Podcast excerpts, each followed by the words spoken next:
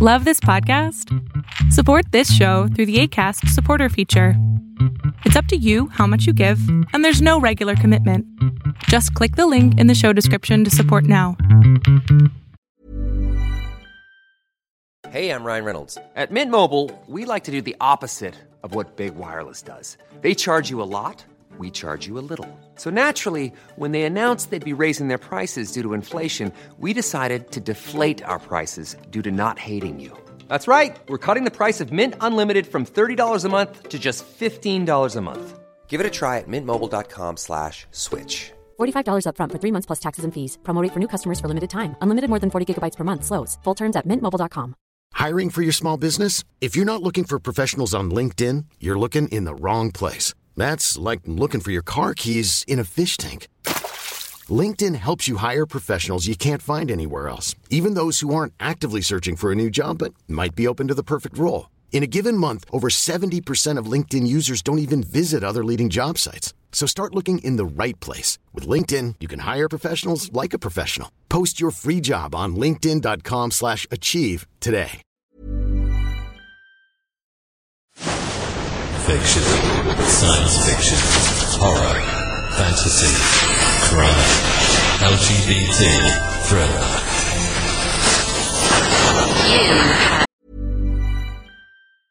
Life is full of awesome what ifs, and some not so much, like unexpected medical costs. That's why United Healthcare provides Health Protector Guard fixed indemnity insurance plans to supplement your primary plan and help manage out of pocket costs. Learn more at uh1.com. Ryan Reynolds here from Mint Mobile. With the price of just about everything going up during inflation, we thought we'd bring our prices down.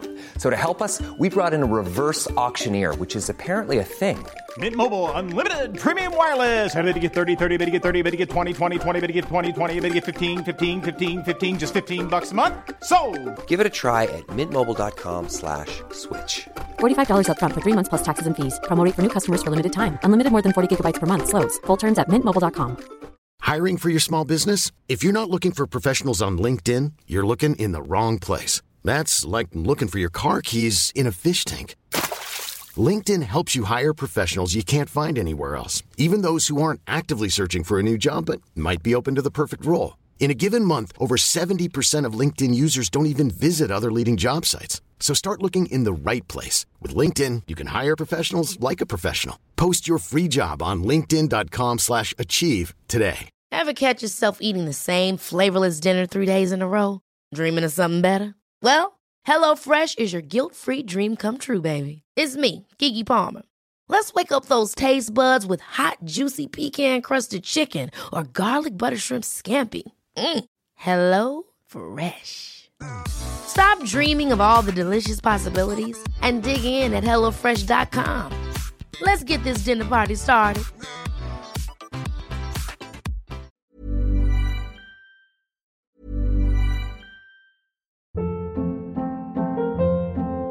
Hold up. What was that? Boring. No flavor. That was as bad as those leftovers you ate all week. Keke Palmer here, and it's time to say hello to something fresh and guilt-free. Hello Fresh. Jazz up dinner with pecan-crusted chicken or garlic butter shrimp scampi. Now that's music to my mouth. Hello Fresh. Let's get this dinner party started. Discover all the delicious possibilities at hellofresh.com. Planning for your next trip? Elevate your travel style with Quince. Quince has all the jet setting essentials you'll want for your next getaway, like European linen, premium luggage options, buttery soft Italian leather bags, and so much more. And is all priced at 50 to 80% less than similar brands. Plus, Quince only works with factories that use safe and ethical manufacturing practices. Pack your bags with high-quality essentials you'll be wearing for vacations to come with Quince. Go to quince.com/pack for free shipping and 365-day returns. When it comes to your finances, you think you've done it all. You've saved, you've researched, and you've invested all that you can. Now it's time to take those investments to the next level by using the brand behind every great investor, Yahoo Finance. As America's number one finance destination, Yahoo Finance has everything you need, whether you're a seasoned trader or just dipping your toes into the market. Join the millions of investors who trust Yahoo Finance to guide them on their financial journey. For comprehensive financial news and analysis, visit yahoofinance.com, the number one financial destination, yahoofinance.com. entered the House of Mystery with your hosts, Eric Shapiro, David North Martino,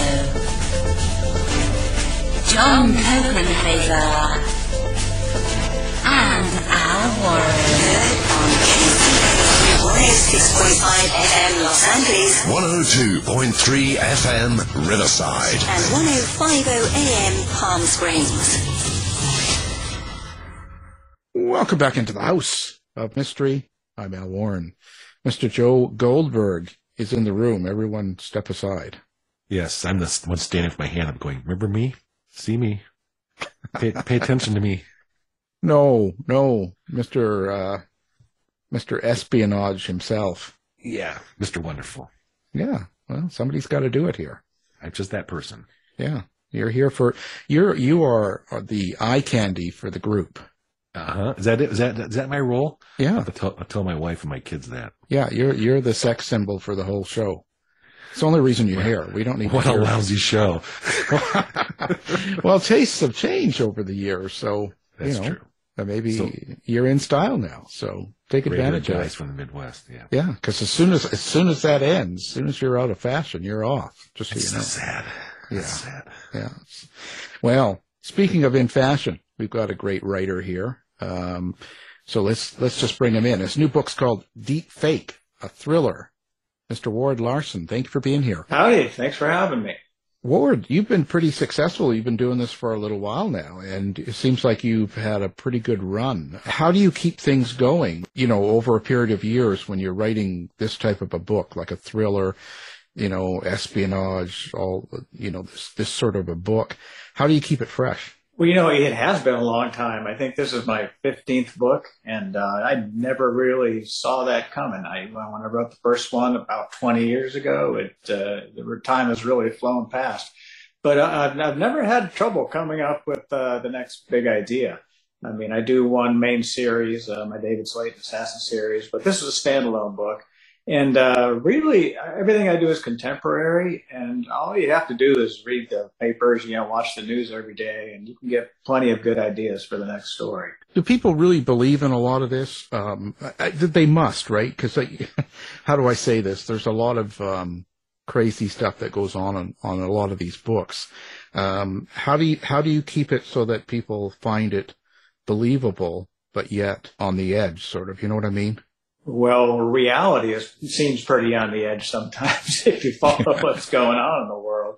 Um, so, you know, I, I've never really had any readers, you know, it's escapism, no doubt. Everybody expects that. But I've never had anybody, rarely, that say, I just, I just couldn't believe that happened. And, you know, there are some, some pretty extreme things that happens in my, happens in my books. But, uh, it's, you know, that's kind of expected in this kind of book and a thriller that you really kind of press the edge of what could be. So, in this one being a standalone rather than a series, what what do you like doing better? Um, you know, I, I do the series, and, I, and I'll just tell you from a business standpoint, series are probably the way to go for a writer. But it's really nice to to refresh yourself by doing something a little different, by backing away from what you're doing year in year out, and uh, do uh, do a standalone now and again. And I've been very fortunate. My uh, my publisher Tor allows me to do that. This book was actually born out of COVID in a way. Um, I, I still have a day job. I fly for an airline uh, right now and uh, have for many years. And during COVID, the airlines offered a time off program where we could uh, just stay home for partial pay and just you know not come in. And you couldn't go out anywhere to do anything a couple years ago. So I just stayed home and wrote for 11 months straight. I wrote two books and a novella, and Deep Fake was one of those books. Well, let's let's go with that. You've had the, the, the one big series, this Slaton series, and the Jammer Davis series, and the standalones. And you say you get you read the papers for the plot. Do you start with the plot when you're doing your series, or do you start with your character who's well developed when you're going to the next book? Well, when you're in a series, of course, you have to kind of design it around the character, where you left him last time, and then pick up from there. But the actual plot, um, generally, yeah, I just get ideas from the headlines or from things I read about technology. I subscribe to some periodicals, a lot of aviation related stuff, and I get ideas from that.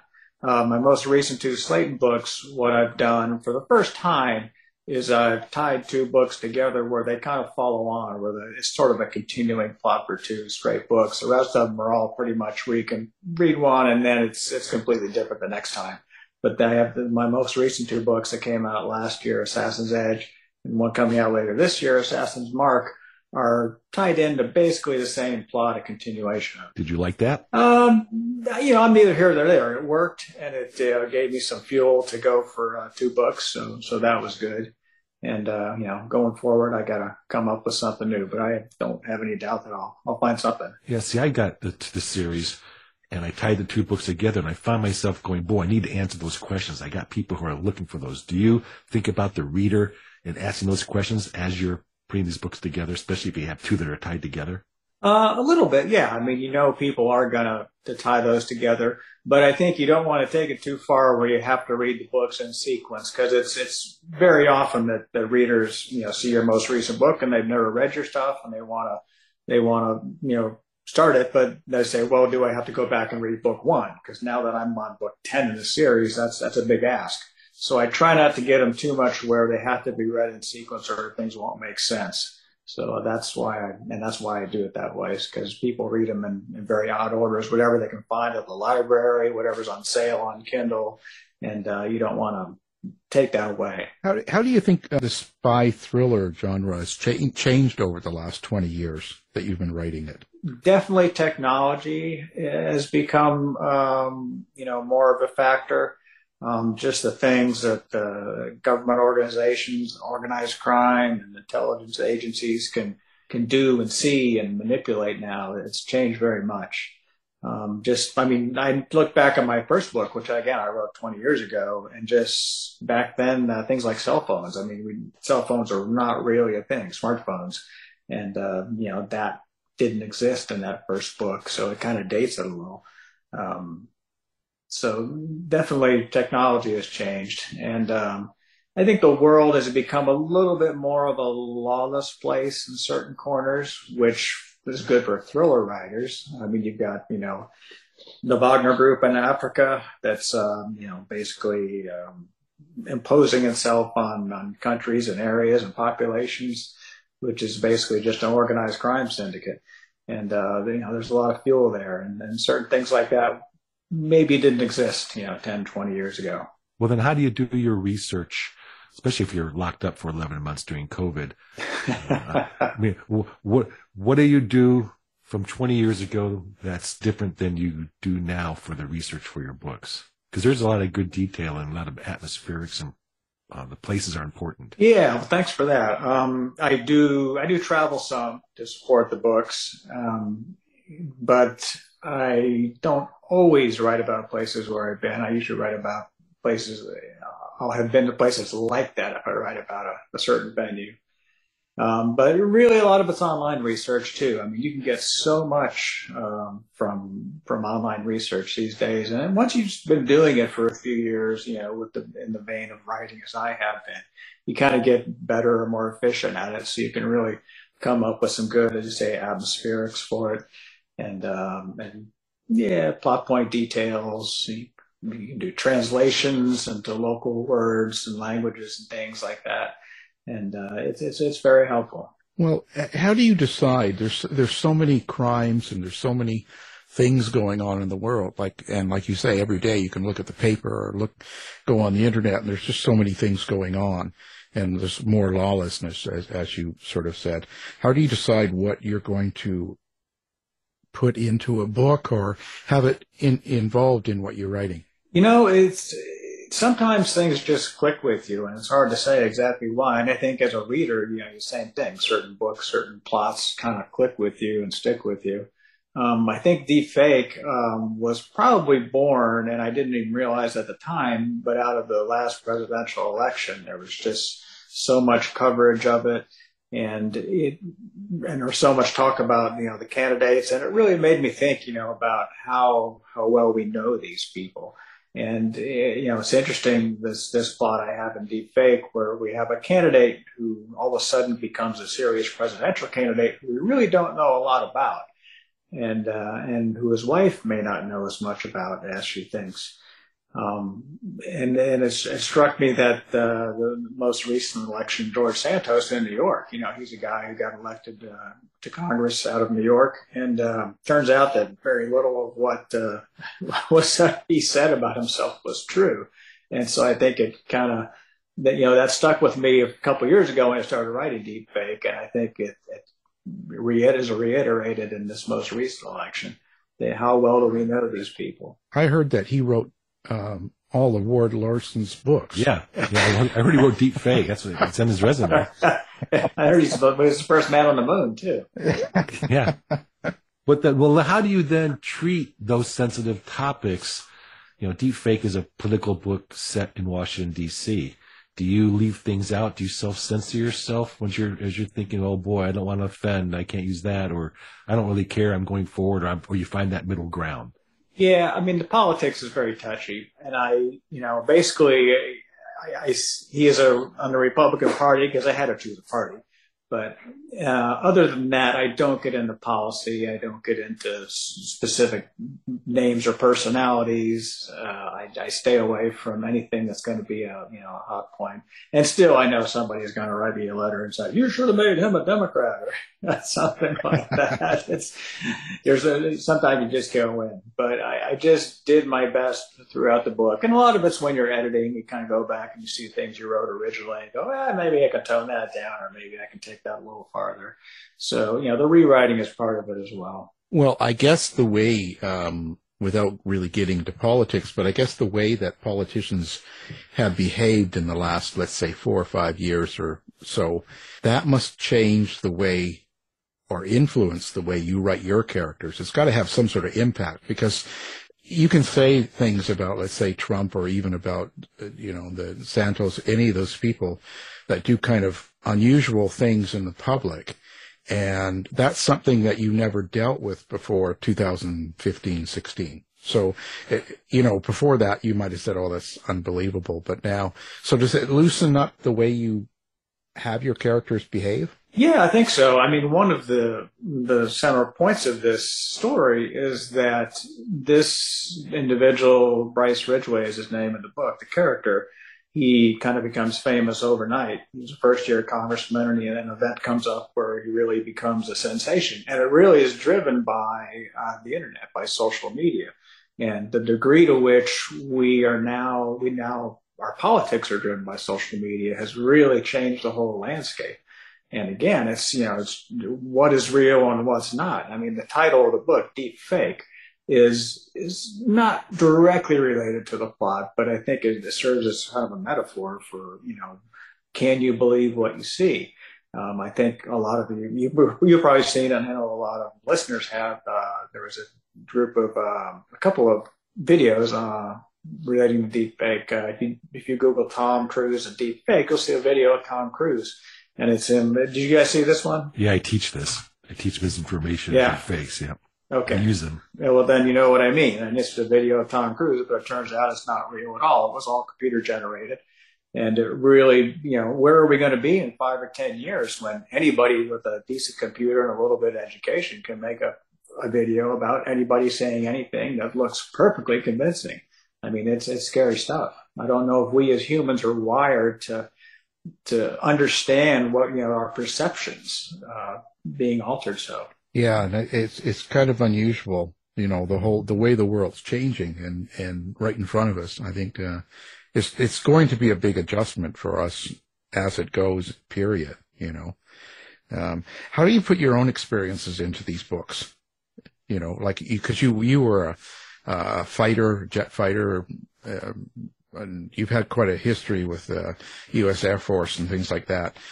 Uh, do you do you, does that really get into the book? Uh, this book in particular, there's not much flying in it. Usually, in my other books, The Spy Throwers, I usually weave some flying uh, into the books. Um, I had an earlier Jammer Davis series that were very flying centric and aircraft accident investigation type, you know, who, who done it.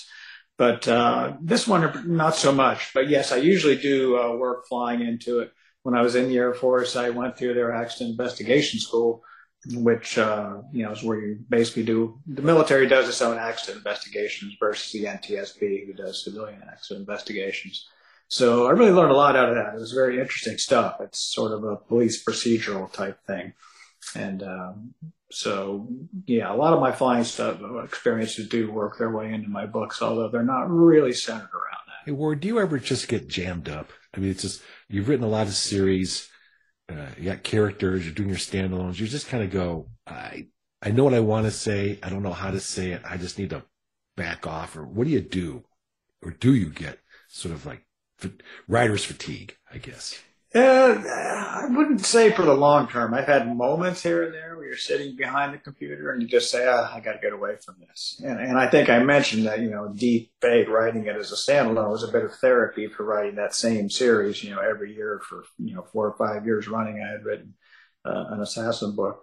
So, but I haven't ever just hit a wall where I just couldn't go on other than just a, a momentary thing. How do you, how do you experience your characters?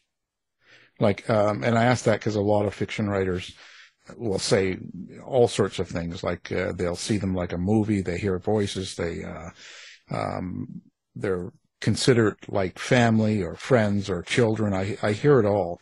How is it for a spy thriller writer like you? You know, I, I've heard that kind of thing before, where people kind of are dreaming in his persona and yeah. things like that. I, I've not hit that point.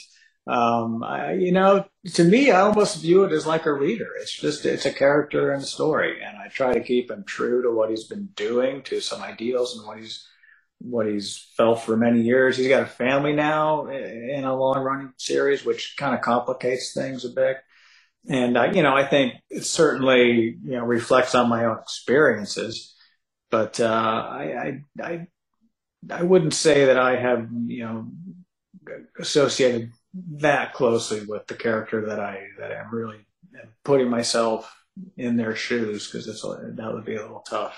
And, and so outlining, um, do you outline your books? I guess I guess you must when you're doing the series. You must you you must have some sort of a um, a plan or a way of keeping track of your characters and how they change through the series. Um, but are you a are you a big outliner?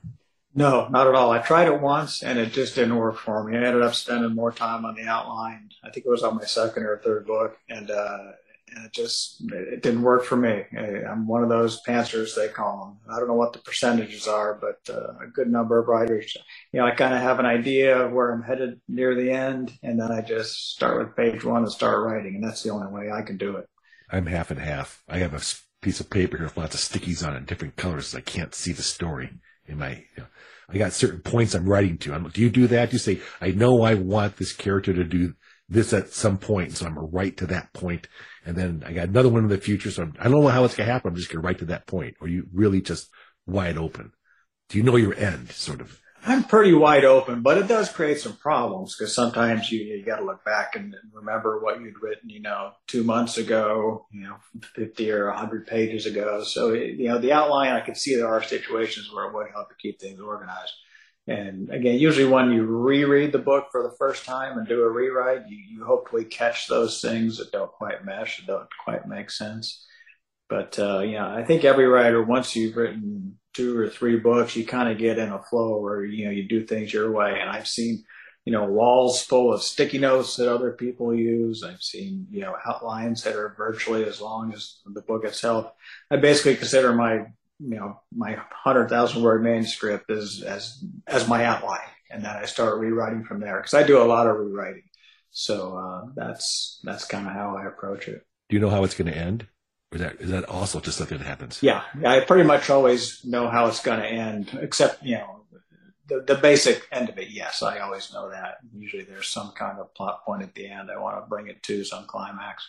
The old cliche: writers write and writers read. Do you read inside the genre? Or do you, what do you read to help build your sort of imagination as you're going to write your books? Yeah, usually if, when I do read, I read inside the genre. I read uh, Mark Greaney or Orphan X or something like that. Um, Joe, Joe Goldberg. Yeah, yeah the problem I have is just finding time to write because I'm still I'm still flying, not quite full time, but I fly uh, for an airline and I uh, and you know, I'm writing well two books coming out this year, so just finding the time to read is my challenge. I I actually drive a couple hours a week, usually uh, getting to and from the flying job, and I do audiobooks going to and from that. So I listen to about one a month of those. And uh, so I, I, usually get in the latest Michael Connelly, that kind of thing. When you, if you go out the, out of this genre, do you, where do you go? Do you like Ben Macintyre or that, that? You know, I like nonfiction. I read, um, I do some, you know, Erik Larson, some uh, historical nonfiction. Um, read a book called The Aviators by Winston Groom, of all people, not long ago. It's very interesting. Of course, with my background, I kind of like the aviation theme. But uh, yeah, I like some historical nonfiction. Did you have a favorite character that you've written? That I've written? Um, well, of course, I'd have to say David Slaton, the hero of all my books. Um, he's he's served served me pretty well. I sometimes have a lot of fun with the minor throwaway characters. A lot of times, the bad guys who uh, who who come and go, and often don't meet a good end. But uh, I think in my last book, I had a, a Serbian warlord who uh, who met an untimely end. But it's it's just fun to. to kind of create those people, especially if you know they're going to get off at the end. Yeah. Well, do you, do you have a um, a problem getting into the heads of, of the evil character in the book, the person that's doing bad things? Uh, I wouldn't say a problem. No, it's uh, again reading the news. You read about some pretty evil people, evil things in the news, and you can kind of adapt those things. Uh, to me, you know, Russian oligarchs with their yachts and all that. It's fun to play with that, and uh, you can. It's not too hard to kind of think as they would think. I'd say. Um, what about you, Joe?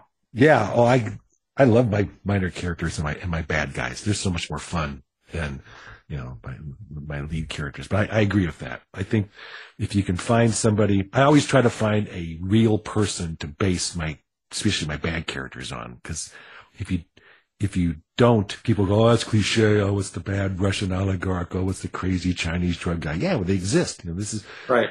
And, and that's what fiction is. Where it's, you know, yeah, I'm going to explore fiction with a, and make it as close to reality as you possibly can, you know, to give you that escapism. That's probably where I kill myself the most is trying to find those little references to real life where people can go, ah, I, I can believe that rather than going, oh, head slapping, unbelievable jump the shark moment. And it's it's hard to come up with both plots and bad guys and good guys that haven't been done before. You know, in the thriller genre, there's only so many only so many ways you can you can put the world at risk, and it's hard to come up with with angles that haven't been done. You know, many many times. Yeah, exactly. One million dollars. yeah, I kill you, you kill me. Yeah. Well, and, and do you do you do you kill off people you really like you know in real life? Bad people? Do you ever do that? Calling him a murderer. You to be a murderer. Is that, is that no, no, in your are you, are you killing people off in real life? Yeah, are you killing people? Are you doing this in real? No, I mean, I said like in your books, like, uh, there, we've talked to other people before that have said they've had people in their lives or someone that's cut them off in traffic and they use that person as a character and, and they always sort of have a bad ending. By name? Well, no, they'll change the name, but use their, use their characteristics, like, you know, who they are as a person and, and kind of why, you know, they might have bad behavior or something like that. So. I've never done that consciously, but probably subconsciously I have. I never went back and looked at it in that vein. I think we had Tara Moss, killer college professor. Is that who, who did it? Yeah. She hated the guy. somebody. uh, one book. If someone's never heard of you before, um, what one book would you tell them to pick up to to find out who Ward Larsen is as a writer? I think I wrote a book called Assassin Silence, and it was the I think, third book in the uh, in the David Slaton Assassin series. And I just always kind of had a liking of that one. I, I like how the the book began, and uh, it just had a just seemed to come together well. So I, I think you know if I was gonna give a book to somebody and try to sell them on the series, that's the book I would give, and there's Assassin Silence. And uh, I also did another one, um, a standalone. The last standalone I did was called Cutting Edge, and I thought that was really that was a fun book to write. Yeah. Yeah. It had an interesting premise. Um, I, I don't know if you've ever heard of a company called Neuralink owned by Elon Musk this book came out about five years ago, but uh, that's kind of where I got the idea was this company Neuralink, and it started right before I, I started working on this book. It's uh, the whole um, purpose of this company is mind web interface. That's what they do. they uh, put out a video last year, I think it was, of a monkey playing Pong with using nothing but his thoughts. And this stuff is, is really right around the corner. And what it basically in the book, as I put it together, I had a Coast Guard rescue swimmer who was in an accident up in Alaska, a young guy, and he wakes up and he's injured and he's all beat to heck. And he, um, is in a cabin in uh, the in coastal Maine, and he has no idea how he got there. And uh, there's one nurse taking care of him, and slowly he kind of gets brought back to health over the course of a few weeks. And then one night he's out on the beach, and uh, he just happens to be away from the cabin, and he sees men approaching the cabin, and they raid the cabin and kill the nurse, and they're obviously looking for him, and he runs away, and he manages to escape. But within the first few chapters, what he begins to realize is he uh, he has the ability to connect to the internet just through his thoughts, and he has a little screen in his eye where he can read things, get information, and uh, it's and he's so he's trying to figure out what it is he's capable of doing, and basically, without giving too much away, he has mind web interface as part of a government program. He was designed as an experiment. Basically, they didn't think he would survive, and they did some surgical procedures on him and he, it's sort of almost like a Bourne Identity thing where he, you know, he did lose his memory, but he has this new capability and he has no idea what he can do. And he goes through this whole book trying to figure out what's been done to him, what he's capable of, all while people are trying to chase him down and get rid of him. Well, that's a that's a plot with someone go, let's say, oh, far fetched, far fetched, but you know what? You're you're there, right? Everything I use in this book is either being experimented with today or already exists. Cochlear implants, uh, retinal implants, it's all there. It makes you wonder, you know, where are we going to be in 20 years and how are we as, as humans going to deal with, you know, the, the rate of change with technology? Well, that's actually a good question there is, are you continuing as you write your series or your standalones, looking out for those things, saying, I need those who wrote about Ukraine getting attacked by Russia in several books. They're like, you know, they, they predicted the future in some sense. Are you going to go that way at all? Is it pretty much going to be based in what's happening now? Um, I'm trying to look forward. And again, it's, you know, the, the actual books, the stories tend to be smaller scale, not so much, you know, broad wars of that's sort of the backdrop of the books, but that's not really the, the meat and potatoes of chapter to chapter. So it's more smaller things that kind of creep in. Um, I, Brad Taylor, who, who writes thrillers very well, he had a thing in one of his recent books. Um, his team was it was it's a military, you know, assault team, top secret and all that. But they were trying to um, figure out the the they had a, a, a, villa, I think it was, they were going to raid, and they wanted to see what the layout inside the villa was. They wanted to know, you know, a map of the rooms, and they were able to through hacking figure out that there's a Roomba in this place, and the Roomba actually, as it goes around and cleans, it maps out the interior of the house. So they were able to get a perfect map of the inside of the house, including where the furniture was, based on the Roomba. I'm gonna shoot my Roomba right now. I'm, gonna, yeah, I'm tossing my Roomba out the window. No, that's I've heard that when I got so, it. That was the big. Don't buy a Roomba. They'll know where your how your house is. Stuff like that. I mean, it's so backdoor, but it, it actually exists. It's out there. It's happening. People can find these things out of you know, especially when you, you talk about the government who has unlimited ability, you know, the NSA to to get into signals, to get into electronics like that uh, their hacking is virtually unlimited. And that's, you know, it's pretty scary to think about, but it also can be useful to characters in the book if they have access to that information.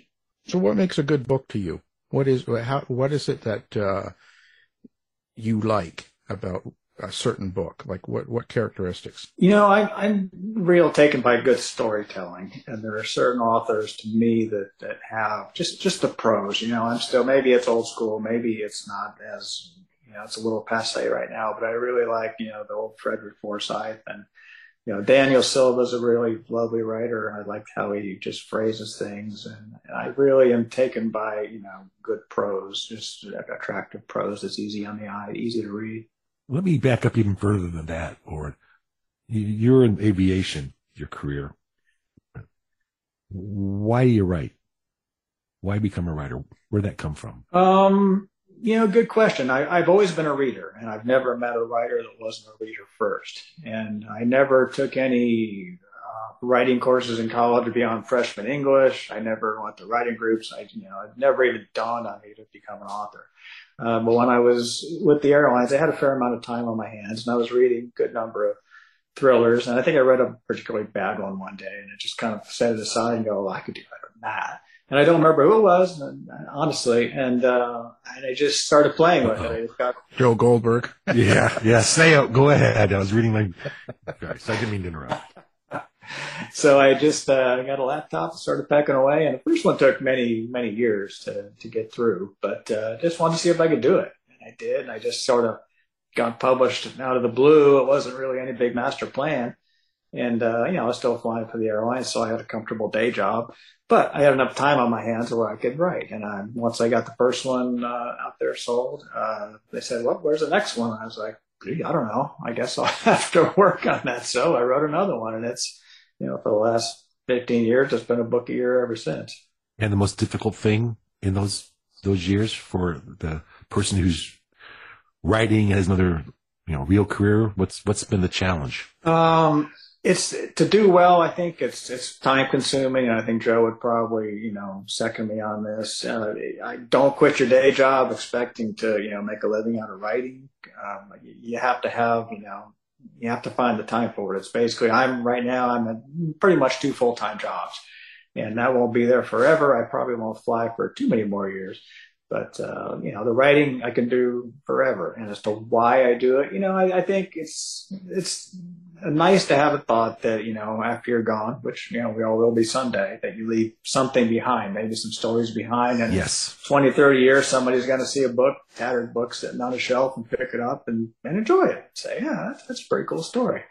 So that's part of it.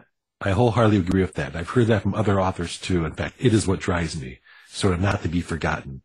Uh, having something on the shelf that the grandkids and great grandkids can go, hey, I know that guy. In fact, I, I, I signed the book to my grandkids and said, you know, all these things said, don't forget me. And I put the book on their shelf. Yeah, it's, it's a legacy, a little bit. Do you have a subtext? Do you, do you have a theme or a meaning that underlies the book when you write it? Even if it, maybe it comes out organically, not planned? I wouldn't say there's some greater moral theme. I think the the lessons I might try to impart are usually smaller scale and usually have to do with you know justice, you know, getting what you getting what you read kind of thing. Um, but going in, no, I don't design it around some great moral compass or structure. I think Jack Carr does that a little bit with his series. I've, I've noticed he really gets into the to the bit about you know the, that our leaders are failing us you know on the national and maybe senior military level. And he definitely has a little bit of an agenda going on. And it works for him. It's fine you know and I, and I get where he's coming from. But I don't think I really do that. What do you hope a person gets out of the book after they read it? Is it just entertainment really, yeah. I, I, hope they just get a little escapism, a little entertainment. I hope they, because that's as a reader, you know, that's what I want. I wanted just a book that I can kind of lose myself in and, and learn some things. I, I would like them to, to learn a few things. Um, and so I, I do, you know, do some research with that in mind. But basically, enjoyment is the big thing. Yeah. What do you get out of a book when you write it? Good question. I mean, definitely there's a sense of self satisfaction. I'm not doing it for the money. I mean, I, you know, I'm an airline pilot. I do okay. It's, it's really more just, you know, the satisfaction of being able to write a story. You meet a lot of really interesting people as you're doing your research and, uh, and in the publishing industry. Um, there's a lot of a lot of very cool people. I go, and I know Joe does as well, to uh, you know Thriller Fest and Bouchercon, some of the big conferences for writers. And uh, it's really nice mingling with the other writers. There's some very interesting uh, people with interesting backgrounds. Hey Ward, have you ever thought of getting out of genre? I want to write the great American novel, my, my, Kill a Mockingbird, or or is it pretty much you're gonna stay in this type of book, this espionage themed thriller series? I've thought about it. Yeah, I mean, I read the occasional literary book. I read uh, Gentleman in Moscow not too oh, long yeah. ago. Great book. And that's you know, it's such a great book. And it's you know, you, you, you say what the story is. You know, if you're on a radio show, well, the story's about a guy who gets stuck in a hotel in Moscow. Yep. For his entire well, life. Well, it doesn't sound much of the story, but the writing is so good. You know, I you know I, I wish I could write like that. And would I like to try someday? Yeah. But if I went to my publisher with that, they'd probably say, mm, nah, probably not. Um, you know, th- there is a market. You have to, you know, what that's the thing as writer. Once you get into a certain genre, once you get a certain reputation, then that's what your readers will expect. That's what your publisher will expect. And it's hard to get out from that. It's not necessarily a bad thing. I mean, you know, you put yourself in that position and, you know, I, I enjoy the books that I write but uh, yeah, occasionally I dream, oh, wouldn't it be nice if I wrote that great literary novel or something like that? Typecast as a writer. Now, do you have a website and are you social media friendly? Do you like readers to interact with you? How do you, how do people find you? Yes, absolutely. Ward Larsen is W A R D L A R S E N. I'm not an O N, I'm an S E N. Uh, Ward Larsen at, on Facebook. You'll find me on Twitter. I'm on there quite a bit, and it's wardlarsen.com. Oh, fantastic. Of course, we'll have that up on our website as well. Do you ever go back to your old books and first books and read them and kind of go, ooh, and want to change them? There are, in the very first book, there were some things I did that dated the character, and then just due to circumstances, uh, the there was about seven or eight years between book one and book two. So it, it aged my character. Now I'm on book 10 and you know, there's a couple ways to approach that. You can, um, you know, have him get older, or you can ignore it. And I, I've chosen the more or less ignore it phase. Um, I, I, didn't want him to get to be, you know, in his you know 50s or 60s, still doing the kinds of things he does. I think that kind of, you know, really limits me. So, of course, I feel not that there's anything wrong with being in your 50s and 60s. Yeah, thanks a lot, man. Says the old guy. yeah, but uh, you know, I chose to basically ignore it, and I've never got any complaints about that. You know, people just want that next story. They don't really care if you're you're perfectly true to the calendar. But you know, some people do that. Michael, Michael Connelly is aging Harry Bosch. Harry Bosch has got to be you know at least 70 now and uh, you know, and his age, and he's showing it. Gabriel but, Allon uh, is yeah. growing older. Gabriel Allon is getting. No, I asked there. Kyle this at Bouchercon and about about Mitch, and he goes, uh, "He keeps him in the same universe, right? He doesn't have to worry about aging him." So that was specifically. Yeah. So you're in the same yeah. the same uh, boat as that, or that's the way I approach it. Yeah, and you know, same with Reacher, Jack Reacher. He, you know, he doesn't really. He's always just Reacher. He doesn't get any older. Yeah, it's like Joe Goldberg. Yeah. Look at my profile pics. He's immortal. yeah, you guys are killing me. I can't be immortal. He's still got it, you know.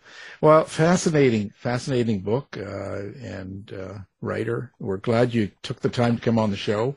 The book is called Deep Fake, a thriller, and our guest is Ward Larsen. So thank you for being here. Thanks so much for having me. Thanks, Ward. You've been listening to the House of Mystery radio show. To find out more about our guests, hosts, or shows, go to www.houseofmystery.com. Show's over for now. Was it as good for you as it was for me? Yeah. Good night. This has been a production of Something Weird Media. I'll be back. You've been listening to the House of Mystery radio show. To find out more about our guests, hosts, or shows, go to www.houseofmystery.com. Show's over for now. Was it as good for you as it was for me? Yeah. Good night. This has been a production of Something Weird Media. I'll be back.